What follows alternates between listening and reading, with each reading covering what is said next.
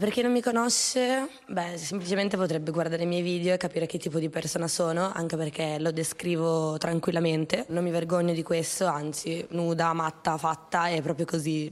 Vedi il calore, l'affetto dei, dei fan, delle persone, eh, poi il fatto che ci siano molti ragazzi che cantano le, le mie canzoni mi, faccio, mi, fa anche un po' ridere perché comunque cioè, non è che dico cose molto maschili e, virili, quindi va benissimo. Cioè è bello che comunque eh, ci siano delle ragazzine che si rivedono in me perché comunque da piccola a me mi sarebbe sempre piaciuto avere un punto di riferimento, un qualcuno che mi potesse dare dei consigli, un qualcuno che anche solo mi potesse ascoltare. Io penso che fare il rapper o l'artista, cioè è una cosa che va anche al di fuori del, dello studio, del, del, live, è anche una cosa che eh, ti dà l'occasione di poterti, eh, diciamo, sentire partecipe di qualcosa, però allo stesso tempo essere ascoltato, essere voluto e accettato per quello che sei.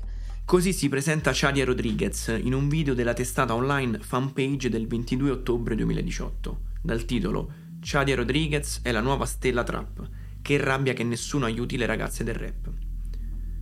Quell'anno, oltre alla tragedia di Corinaldo, la trap viene sconvolta dall'imporsi di un nuovo tipo di trapper, fino ad allora relegato nel sottobosco della scena italiana, la donna. Un genere apparentemente vincolato alle liriche maciste tipiche di certo hip hop, veniva rivoluzionato da una ragazzina delle periferie torinesi. Per il mainstream fu qualcosa di inedito e incredibile, ma Chadia portava a compimento una marcia cominciata un po' di anni prima, quando il rap diventava un genere popolare uscendo dalla nicchia e riacquistava quel ruolo di portavoce delle marginalità con cui decenni prima era nato. Ma procediamo con calma, lasciamo per un attimo Chadia qui, dove l'abbiamo incontrata, e andiamo a casa di un mio amico, sette anni prima di questa intervista. Panico, panico, panico, panico, panico, panico, panico.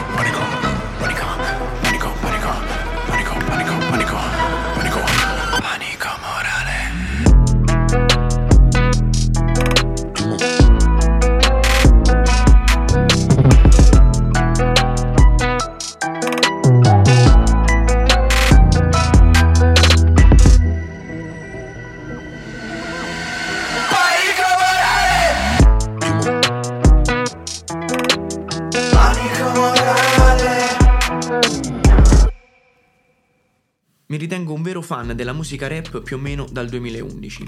In Italia erano gli anni in cui il rap cominciava finalmente ad emergere e quell'anno usciva una delle pietre miliari del genere, King del Rap di Marrakesh. È il suo terzo album e l'artista siciliano è nel pieno del suo vigore. Ormai ha una forza tale da poter autoproclamarsi il migliore sulla scena senza che nessuno storca la bocca. E anche io, che all'inizio ero un po' scettico, con il tempo mi stavo ricredendo. Oggi Marrakesh ha valicato i confini del rap, ha vinto la targa Tenco per il miglior album in assoluto, ha fatto un feat con Vasco Rossi ed è conosciuto da una larga parte del pubblico mainstream. Ma all'epoca, nell'ormai lontano 2011, nessuno dei nostri genitori aveva idea di chi fosse quel tizio con quel nome preso da una città del Marocco. Il rap in generale non aveva raggiunto ancora i livelli di oggi, in cui, classifica alla mano, è a tutti gli effetti il genere nazionale. Io avevo iniziato ad ascoltare roba rap già da qualche anno. Le radio e le tv passavano i pezzi di Fabri Fibra già da 5-6 anni e anche i Club Dogo erano piuttosto conosciuti. Ma c'era ancora qualcosa che non mi convinceva fino in fondo, qualcosa che mi disturbava. Non so dire bene cosa fosse, ma dal rap mantenevo sempre una certa distanza. Un giorno però qualcosa si è sbloccato. C'è un evento fisso, ben saldo nella mia mente, che riemerge ogni volta che provo a pensare quando è che mi sono innamorato di sta musica? È il 2011, dicevamo, è primavera o forse estate, e io passo i pomeriggi a casa di Matteo, Brick per gli amici. In salotto a casa sua la tv è fissa su Hip Hop TV, perché lì passano un sacco di canzoni rap e lui sono anni che sta in fissa con Fibra, i Club Dogo, Fedez e compagnia bella. Ricordo benissimo quando sullo schermo all'improvviso compare Marrakesh seduto su un trono ricoperto d'oro e avvolto nella penombra. È appena iniziato il video di Sabbia Mobili e io vengo letteralmente tirato giù, catturato, resto incollato al televisore e ogni parola entra nel mio cervello e si fissa lì dentro. Mi accorgo forse per la prima volta che il rap è un genere tutt'altro che futile, che i rapper hanno la loro coscienza, che sono degli esseri umani normali e non dei mitomani che dicono solo parolacce. Sabbia Mobili è una critica al modus operandi della politica italiana e io resto affascinato, anche se a 16 anni di politica non ci capisco una mazza. Ma non è finita. Subito dopo il video di Marra ce n'è un altro. La protagonista stavolta è una ragazza, anche lei fa rap, ma è la prima volta che la vedo. O meglio, è la prima volta che vedo una donna fare rap. La canzone si chiama Primo Round e lei è Baby K. Oggi la conosciamo per i tormentoni estivi che ti trapanano il cervello e per questo un po' la detestiamo, ma vi assicuro che all'epoca Baby K spaccava proprio i culi. Penso subito che sia una figata, lei, la canzone, tutto. E soprattutto vedere una donna fare rap, ovvero qualcosa che nella mia mente apparteneva esclusivamente al genere maschile, e farlo anche bene, mi fomenta. Non è stata lei la prima a farlo, però è stata la prima che ho conosciuto io e che è arrivata a un pubblico più vasto. Col senno di poi, a distanza di anni, il mio stupore di fronte a questa cosa mi ha fatto riflettere. Allora esisteva ancora una forte distinzione di genere, nel rap e su mille altre cose. Ma oggi a che punto siamo? C'è una canzone di Sfera e Basta che mi capita di eh, sentir passare alla radio, di cui non conosco il titolo, in cui eh, la, la, la, la, donna a cui la canzone è rivolta viene spesso appellata dal cantante come la mia bad bitch. E, mm, e questo è un esempio, insomma, ma mi pare che sia una tendenza piuttosto diffusa, eh, cioè quella di eh, riservare questo trattamento al, al, femminile, di appellare le fidanzate, le ragazze, le, insomma, un, eh, qualsiasi donna coinvolta nel testo uh, in questo modo e mi pare anche che ci sia cer- insomma, una certa propensione all'oggettificazione del corpo femminile che sicuramente non è un problema della trap, è un problema di tutta la nostra cultura, però mi pare che lì diciamo, abbia un suo zoccolo duro. Baby K non è esattamente una trapper. Nel 2011 la trap in Italia neanche esisteva. Ma ci sono alcune considerazioni che è doveroso fare. Il rap e la trap sono strettamente legate tra loro, una è considerata l'evoluzione dell'altra e di conseguenza tante dinamiche, atteggiamenti e approcci sono tali e quali. Come accade a un figlio, anche i trapper hanno ereditato inconsapevolmente alcuni vizi e virtù dei propri genitori, i rapper.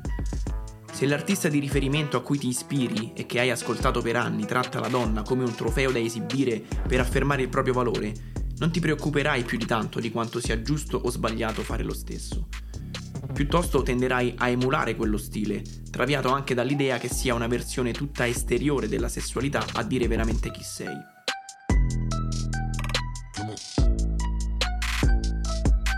Il maschio viene stirato, teso e sottoposto ad una serie di regole sacre L'idea di un uomo razionale, che non deve chiedere mai da pubblicità dello Swatch o del Badedas anni 90, è ancora molto più in voga di quanto si creda.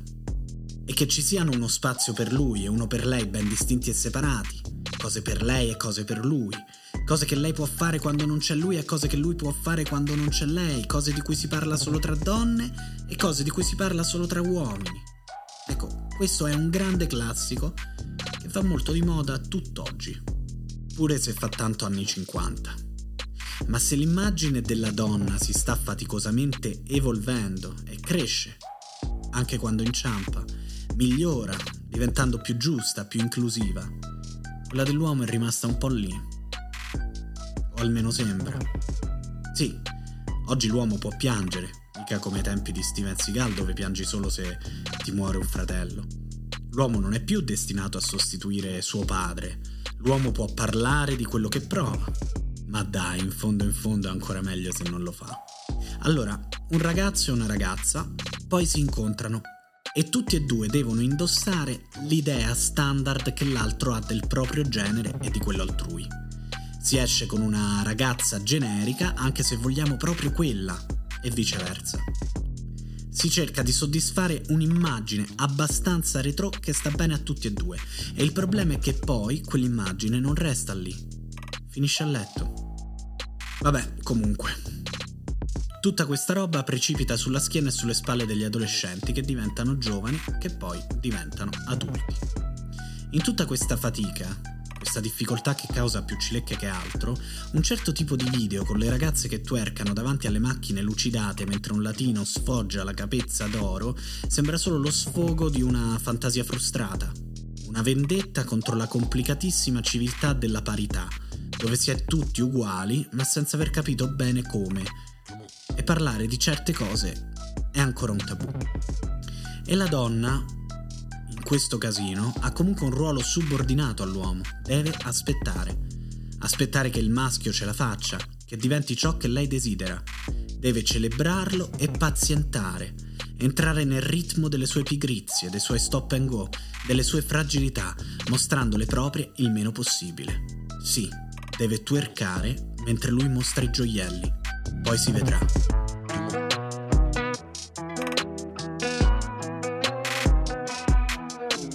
La cosa bella della trap, invece, è che oggi nessuno si stupisce più nel vedere una donna prendere il microfono e sputare rime a percussione. Anzi, le trapper hanno acquisito un livello di credibilità che permette loro di giocarsela alla pari con i colleghi uomini. Nessun sedicenne oggi sgrana più gli occhi davanti ai video di Beba, Chalia Rodriguez, Anna, Roseville Lane o Pristis, o se lo fa lo fa per altri motivi, non certo per il fattore novità. Allora, l'hip hop è un genere molto maschilista, quindi la trap sicuramente ha dovuto seguire questo filone, questo background. Dall'altra parte però ha avuto il grande merito, ancora circoscritto, eh, però in ascesa, di portare sulla scena tante nuove artiste come Madame, Rose Villain, Shadia Rodriguez, Anna, anche Beba, comunque nuove donne nel gioco con nuove sonorità, collaborazioni con gli uomini, quindi si sono messe in gioco e hanno portato la loro arte sul mercato. Sicuramente la criticità maggiore era proprio quella che eh, le rapper eh, comunque si presentavano come delle copie eh, dei maschi e quindi non avevano una vera e propria identità loro. Io ho ascoltato molto Shadia, molto molto Shadia e, insomma, quando l'ho, l'ho, scoperta ci sono andato in fissa per un po'. E no, onestamente mi chiedevo no, co- co- cosa mi piace, cioè il mix tra ragazza cattiva che fa vedere il culo e dice le cattiverie sulla base, fa le rime sulla base. Mi, mi, mi sembrava convincente, mi piacevano le basi, i testi e tutto, anche no, l'immagine comunque della ragazza che si emancipa, che fa come gli pare, che si sente in mano la sua vita, non lo so. Ci sono voluti anni, ma stiamo gradualmente assistendo a un processo di normalizzazione della presenza femminile a livello artistico. E a dire la verità, questa disparità di genere che è stata presente per anni, tanto nella trappa all'inizio quanto più nel mondo rap di qualche anno fa, è una questione tutta italiana. In America, dove tutto è cominciato, troviamo donne in cima alle classifiche da anni. Cardi B e Nicki Minaj sono ormai delle pop star riconosciute a livello internazionale e sulla loro scia tante altre si stanno affermando allo stesso modo. Il 2019 è stato un anno iconico da questo punto di vista. È stato infatti battuto un record risalente a più di 20 anni prima. Era dal 1997 che un numero così alto di donne non entrava nella Billboard Hot 100, la classifica americana dei singoli più venduti. Nicki Minaj, Megan Thee Stallion, Sawiti, Lizzo, le City Girls, Iggy Azalea, Cardi B e Doja Cat sono state le protagoniste assolute. Tornando all'Italia, non so se arriveremo mai a questi livelli, ma il cambiamento, seppur lento, è oggettivo. Eppure la trap non sembra il posto migliore per esprimere il potenziale femminile. Lo scoglio più grande è rappresentato dai testi delle canzoni e dal modo che i trapper hanno di esprimersi e rivolgersi alle donne. O almeno così si pensa.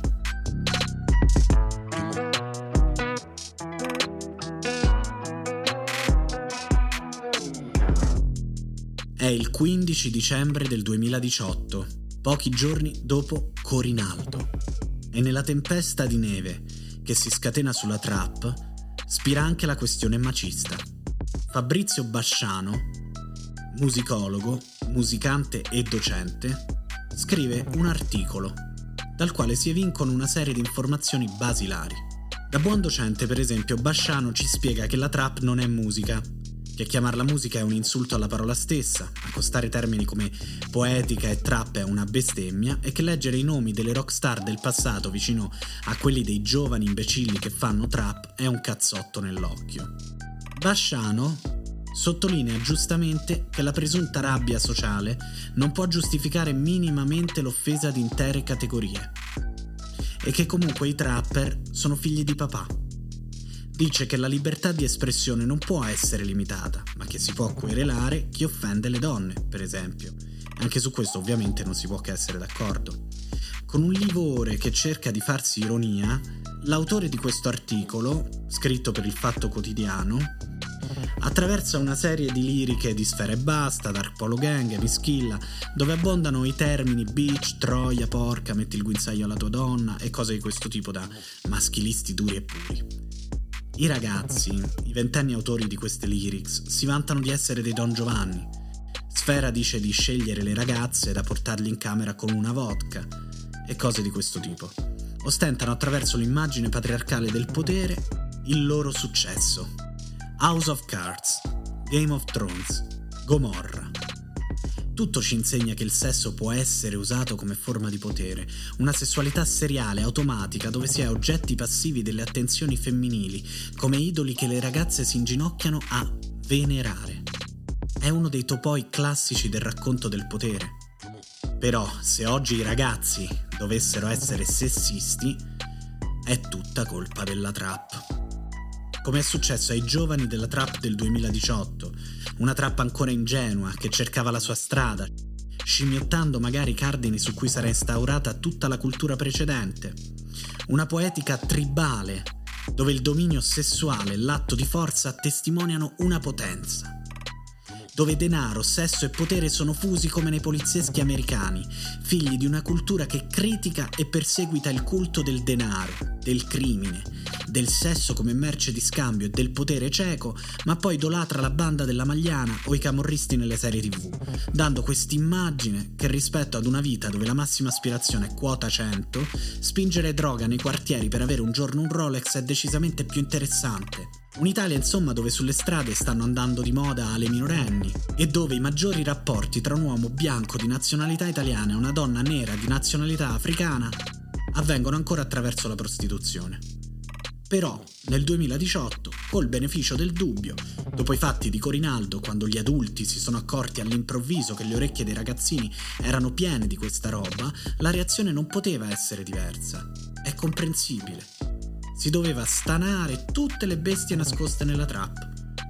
Dalla collusione con il crimine, al mito della droga, dall'analfabetismo musicale alla mercificazione della donna. Ok, tutto vero. Ma la trap è davvero sessista?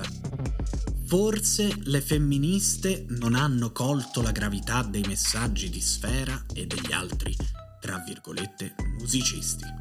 Così titola l'articolo del fatto che abbiamo citato poco fa.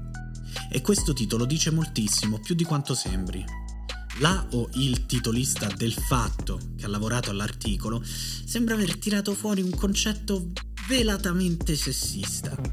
Sin dal titolo infatti è chiaro che la polemica sia più contro le femministe che i trapper. Le femministe, e quindi le attiviste donne che lottano per i diritti delle donne, non vedono un pericolo che invece un uomo, l'autore dell'articolo, vede per loro un uomo che può indicare i giusti bersagli, la giusta via alla militanza delle donne, donne polemiche, boldriniane, antipatiche, che se la prendono con tutto e tutti, che sparano nel mucchio e che vengono distratte dalle facezie del femminismo isterico, invece che prendere di mira il vero nemico, cioè la trap. Donne in cerca di guai, che dovrebbero fare casino per le cose giuste, donne ad un telefono che non suona mai, forse le stesse donne che portavano i figli alla lanterna azzurra dopo aver scaricato i mariti vecchi e stanchi e averli prosciugati per gli alimenti. Ma cosa stavano combinando però queste donne nel mondo in quel periodo? My name is Tarana Burke and I'm the founder of the Me Too movement.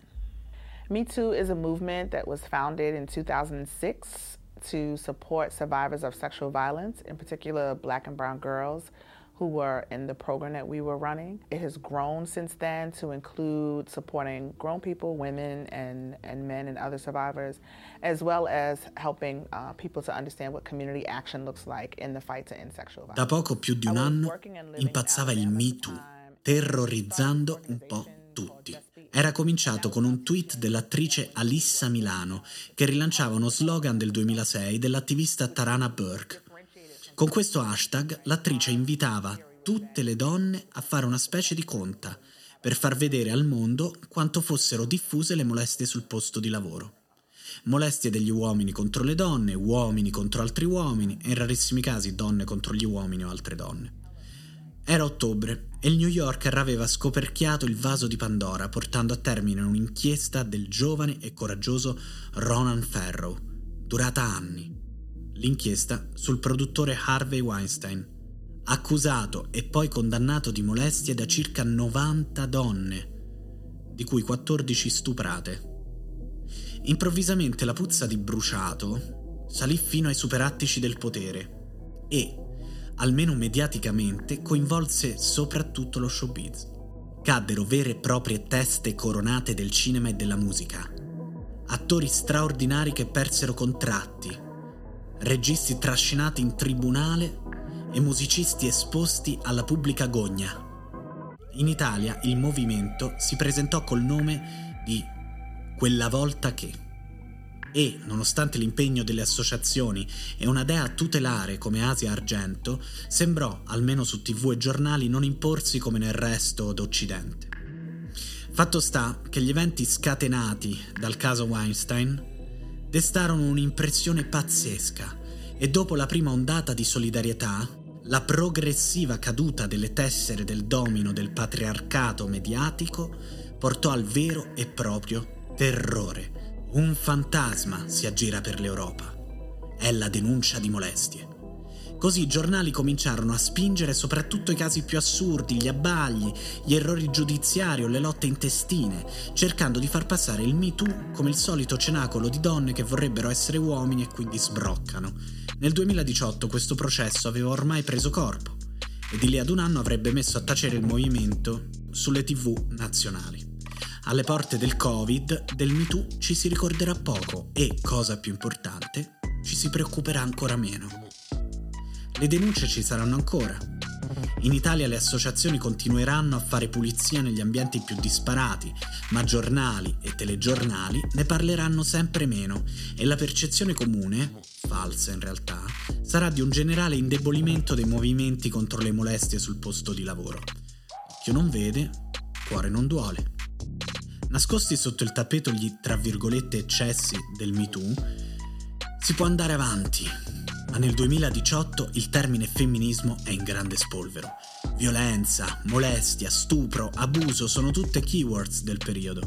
Sulle pagine dei giornali ci si scanna su non trascurabili dettagli come dove comincia e dove finisce il consenso. È giusto o meno crocifiggere un grande artista per una, tra virgolette, debolezza? È una debolezza o una malattia mentale? La molestia. Come va perseguita dalla legge? La legge e gli stati sono pronti a tutelare le donne e le vittime di molestia in generale? L'angoscia tutta maschile era che qualsiasi attenzione non richiesta, qualsiasi occhiata di troppo, qualsiasi battutina considerata fino ad allora uno scherzo, potesse essere percepita come una violenza e diventare in breve una pubblica accusa. I provoleggiamenti negli uffici, gli inviti ossessivi ad uscire, i cazzi in chat, il catcalling, tutto l'armamentario era sotto accusa. Ma qual era il limite? Fin dove era un complimento e da dove diventava una molestia? Nessuno era più al sicuro. Questo era il pensiero ossessivo. Secondo alcuni, addirittura, le femministe del MeToo, come avrebbe detto Sean Penn, stavano rovinando per sempre il rapporto tra uomo e donna.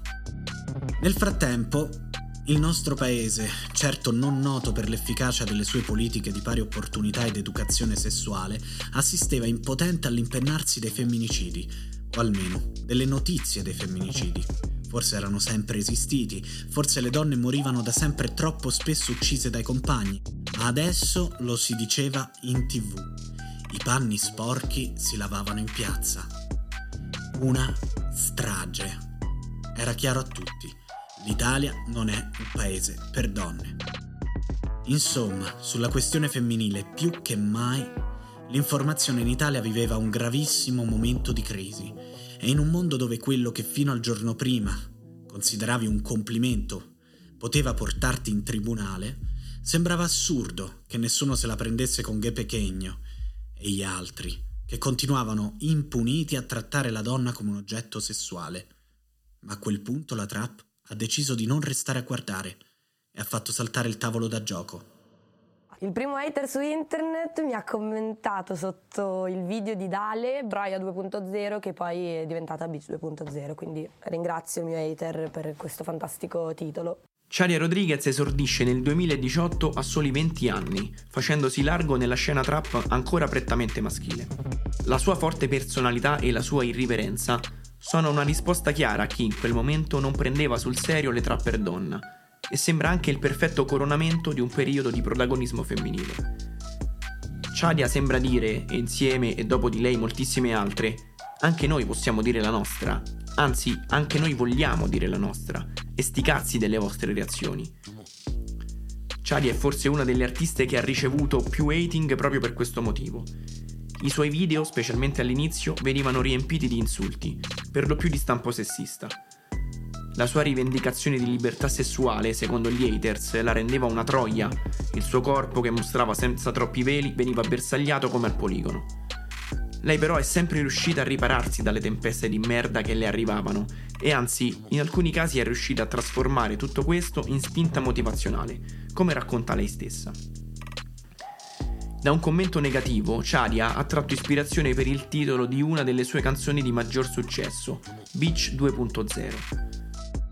Ad alcuni il suo atteggiamento di superiorità e apparente menefreghismo potrà aver dato ancora più fastidio, ma è stato un tassello fondamentale per smussare le differenze di genere all'interno della trap. E soprattutto per spingere un'immagine realistica di donna, cioè una donna che non fosse solo il ribaltamento delle cazzate che dicono i maschi, che non fosse solo un sessismo al contrario, ma anche e soprattutto proprio una donna. Una che ama se stessa, ama quello che fa e ama anche scopare e te lo dice. Perché, e con Ciadia questo diventa molto chiaro, dirtelo fa molto trap. Perché questo poi in fondo è il punto. Parlare in un certo modo di sesso, carino o meno che ci sembri, fa parte del linguaggio di questo genere. L'oggettivazione della donna non è una novità, ma quella dell'uomo, che ogni tanto si ascolta nei testi trap, è inedita la reazione, come sempre, è ignorare il più possibile la cosa. Da quando le donne come Chadia si sono prese la scena, di trap e donne si scrive molto meno. C'è chi storce il naso per questo sessismo al contrario, ma forse c'è anche da aspettarselo e il nostro compito allora è quello di accettarlo e di parlare anche dei traguardi sociali e di genere della trap e non solo degli aspetti oscuri. Dopo incalcolabili anni di maschilismo e in una società che odia le donne come la nostra, che delle artiste ci facciano a pezzi colpendo i nostri punti deboli come le performance sessuali è forse più che giusto. Anche questo è sessismo? Sì, lo è, ma magari è un sessismo che ora ci serve. Un sessismo al contrario di cui abbiamo un po' bisogno. Non per tutte le artiste, però, come detto, è così. Chadia è un caso a parte.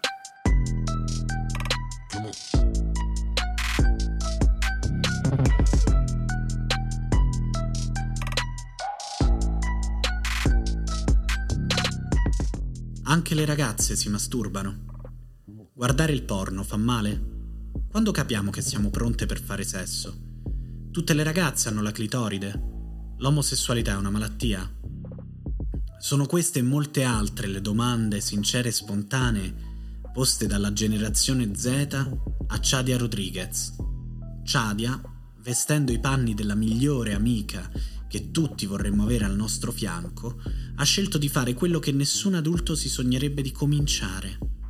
Parlare di sesso.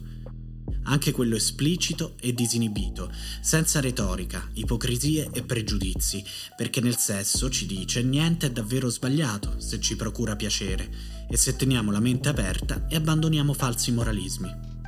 Così è scritto nella quarta di copertina del volume Sex, Lies and Chadia, il mio libero manuale di educazione al piacere del 2022, edito da Baldini e Castoldi per la collana Le Boe e scritto dalla Trapper. Si tratta di un compendio e un'elaborazione di quanto successo nel corso degli episodi dell'omonima trasmissione in onda su Discovery Plus e ora, per un attimo, chiudiamo tutti gli occhi e immaginiamo. Immaginiamo una ragazza nata nel 98, una ex calciatrice di 24 anni, di origini marocchine e spagnole, cresciuta in una periferia torinese che risponde alle domande sul sesso di ragazze e ragazzi e non solo. Sta lì e con calma parla. Parla di noi. parla di se stessa, parla di cose che imbarazzano molti, in un modo che magari potrebbe mettere a disagio qualcuno, ma che non ha violenza o ambiguità. Parla di cose soggettive, personalissime, di sessualità, di piacere. Lo fa a modo suo, mettendo se stessa in mezzo alla piazza e dicendo questa sono io. È un atto di coraggio? Sì. Di generosità, soprattutto. Una apripista? Un'impresa pionieristica? Forse.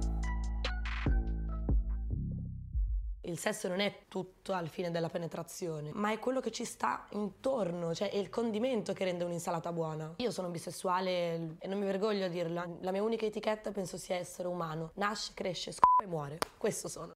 Quando uscì Mister Simpatia, nei primi 2000, la reazione in Italia per la scena fu commisurata a quanto si era vissuto nei primi 90 con Onda Rossa Posse.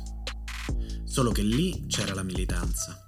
In Mister Simpatia di Fabri Fibra invece c'era il nichilismo, lo sfogo pessimistico contro una società che gli ideali degli Onda Rossa Posse non erano riusciti a cambiare.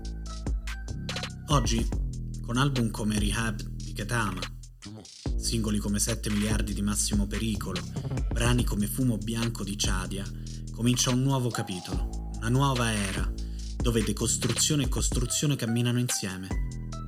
È facile guardare a questa gente e dire che sono drogati, sessisti, violenti, facile vedere Sapo Balli e non Ciadia Rodriguez. Ma la verità è che da sempre la cultura hip hop, di cui la trappa è una derivazione, tratta i temi che nessun altro vuole trattare, accende i riflettori sul ribaltamento degli stili di vita considerati accettabili, sulle vittime mietute dalla nostra norma, dalle nostre regole, su chi rimane indietro. A seconda dei periodi lo si fa con uno spirito di militanza politica dai centri sociali oppure dalle proprie camerette, per reagire alla depressione, all'inappetenza dei figli di papà o alla disperazione delle periferie. Che ci piaccia o no, l'hip hop serve a questo, a ballare sulle rovine del mondo. E se da queste rovine possa nascere qualcosa o no, sta anche a noi. Su Ciadia si possono dire mille cose, può piacere o non piacere, come musicista. E uno si può pure chiedere se un approccio alla sessualità volto solo alla ricerca del piacere e non alla ricerca dell'affettività propria altrui non sia riduttivo. Ma Ciadia, intanto, di queste cose ne parla in un modo diverso, perché non è più la generazione di veri Victoria, non c'è più Sex and the City come precedente, ma Games of Thrones. E la lotta si estende a macchia d'olio, ad ogni campo della vita umana, e la voce di Ciadia davanti ad un mic o ad una camera è una delle cose migliori che possano capitarti in questo mondo funestato dagli incubi mediterranei. Panico Morale è un podcast di creativa, scritto da Leonardo Giovanetti e Giacomo Sette. La sigla, le musiche e tutta la post-produzione sono state curate da Niccolò Otkowski. Figlia di nessuno non dire